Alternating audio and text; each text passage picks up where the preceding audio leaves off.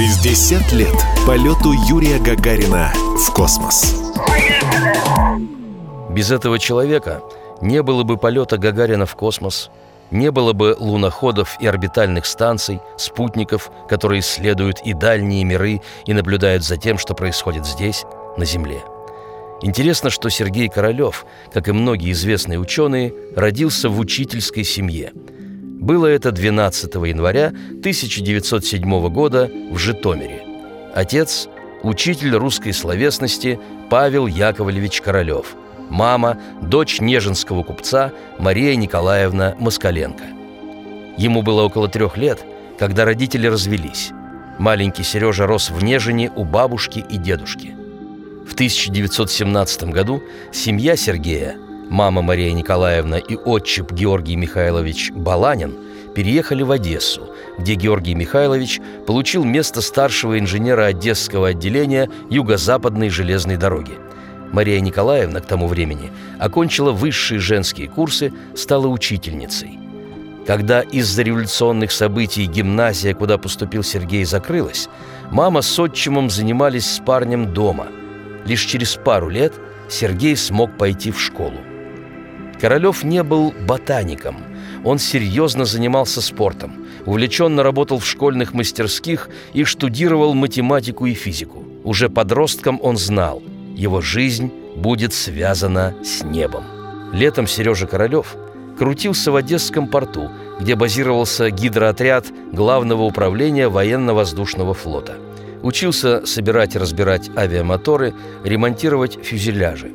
Иногда летчики брали любознательного парня в полет. А дома он чертил схемы собственного планера. С 1922 года Сергей учится в строительной профессиональной школе. Увлекается стенографией, астрономией, атлетической гимнастикой и боксом. Те навыки, которые он получил во время учебы во взрослой жизни, очень ему помогли. Первый свой летательный аппарат, планер К-5, он разработал в 17 лет. Тогда же он поступил в Киевский политехнический институт, где начинали готовить авиационных инженеров, а через два года перевелся в Московское высшее техническое училище имени Баумана. Одновременно Сергей разносил газеты, работал грузчиком, столяром, кровельщиком, на что-то нужно было жить. В Московском государственном техническом университете Королев разворачивается по-настоящему. Он проектирует и строит планеры «Коктебель», «Красная звезда», легкий самолет СК-4 и сам их испытывает. А в 1931 году Сергей вместе с еще одним инженером Фридрихом Цандером создают группу изучения реактивного движения. Именно этот момент стоит считать началом практического создания советской, а теперь уже российской космонавтики. Кстати, девизом жизни Цандера был «Вперед на Марс». Уже в 1933-м ГИРД становится Государственным реактивным научно-исследовательским институтом. Королев проектирует и начинает испытывать ракеты. Но в 1938 году по доносу одного из сослуживцев по институту Сергея Королева арестовывают и приговаривают к десяти годам лагерей. Почти год Королев проводит в одиночной камере. На допросах его пытали, сломали челюсть, он получил сотрясение мозга.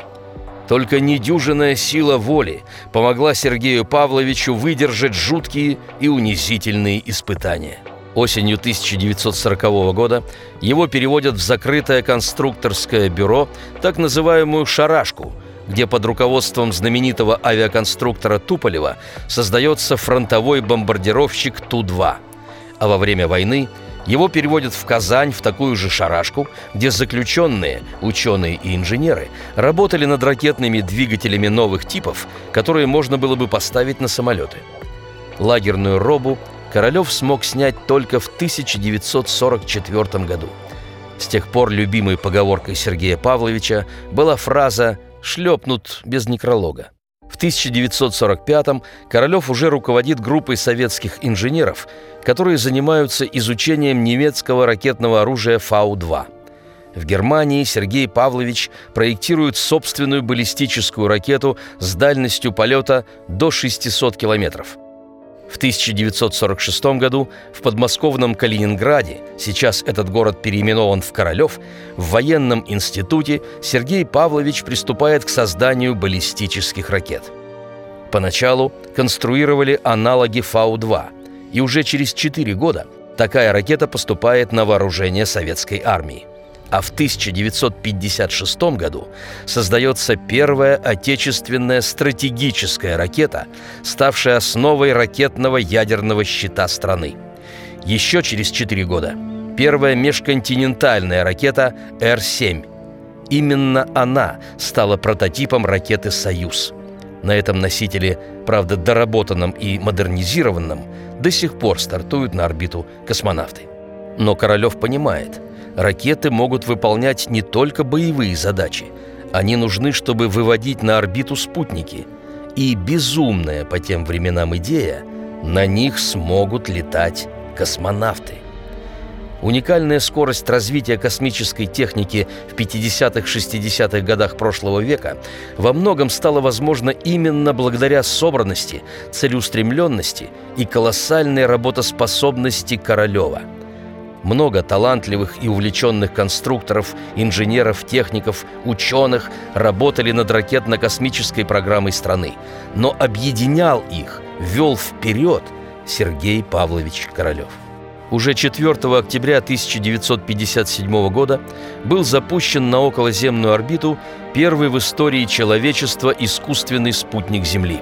Представьте – Тяжелейшая кровопролитная война, унесшая миллионы жизней, разрушившая экономику страны, завершилась лишь 12 лет назад. Страна только-только приходит в себя. И тут ввысь взмывает новая мощная ракета со спутником под обтекателем. Он был мал, этот самый первый искусственный спутник нашей старой планеты.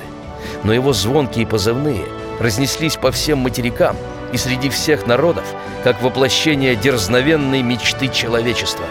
Эта фраза принадлежит Королеву.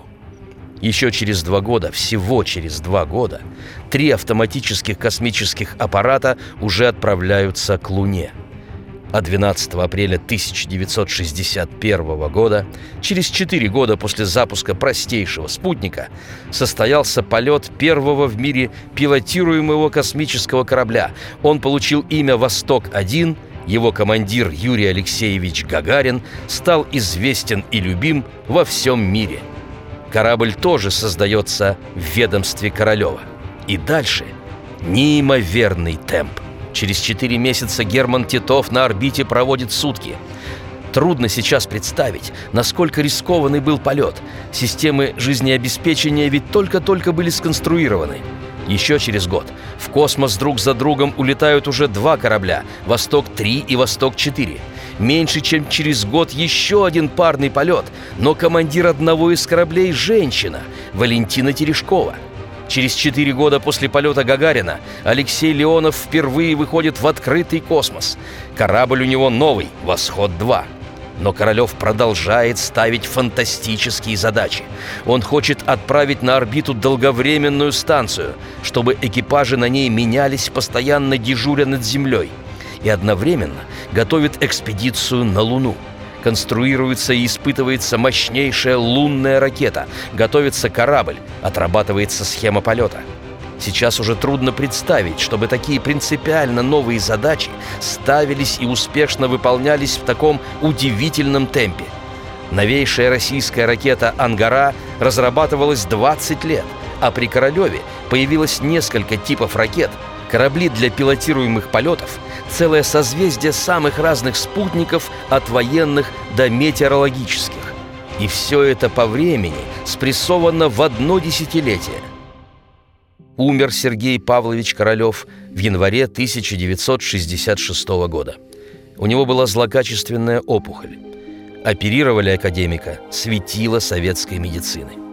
В какой-то момент врачи должны были ввести в горло Королеву дыхательную трубку, чтобы организовать принудительную вентиляцию легких, но помешала травма, полученная во время заключения. Следователь ударил Королева графином по скуле. Интересно, что, несмотря на практичный ум, Королев верил в приметы. Он очень не любил, когда во время подготовки к старту на площадке были женщины. После успешного полета Гагарина на счастье закрепили такой ритуал. Неподалеку от стартового комплекса автобус с космонавтами останавливается, и экипаж выходит, чтобы облегчиться. Сам Королев всегда носил в правом кармане пиджака две монетки на счастье. Перебирал их в сложные моменты жизни. Когда он уходил в больницу на операцию, монетки почему-то не нашлись, хотя карманы всех пиджаков Королев вывернул. Урна с прахом Королева захоронена в Кремлевской стене на Красной площади в Москве. 60 лет полету Юрия Гагарина в космос.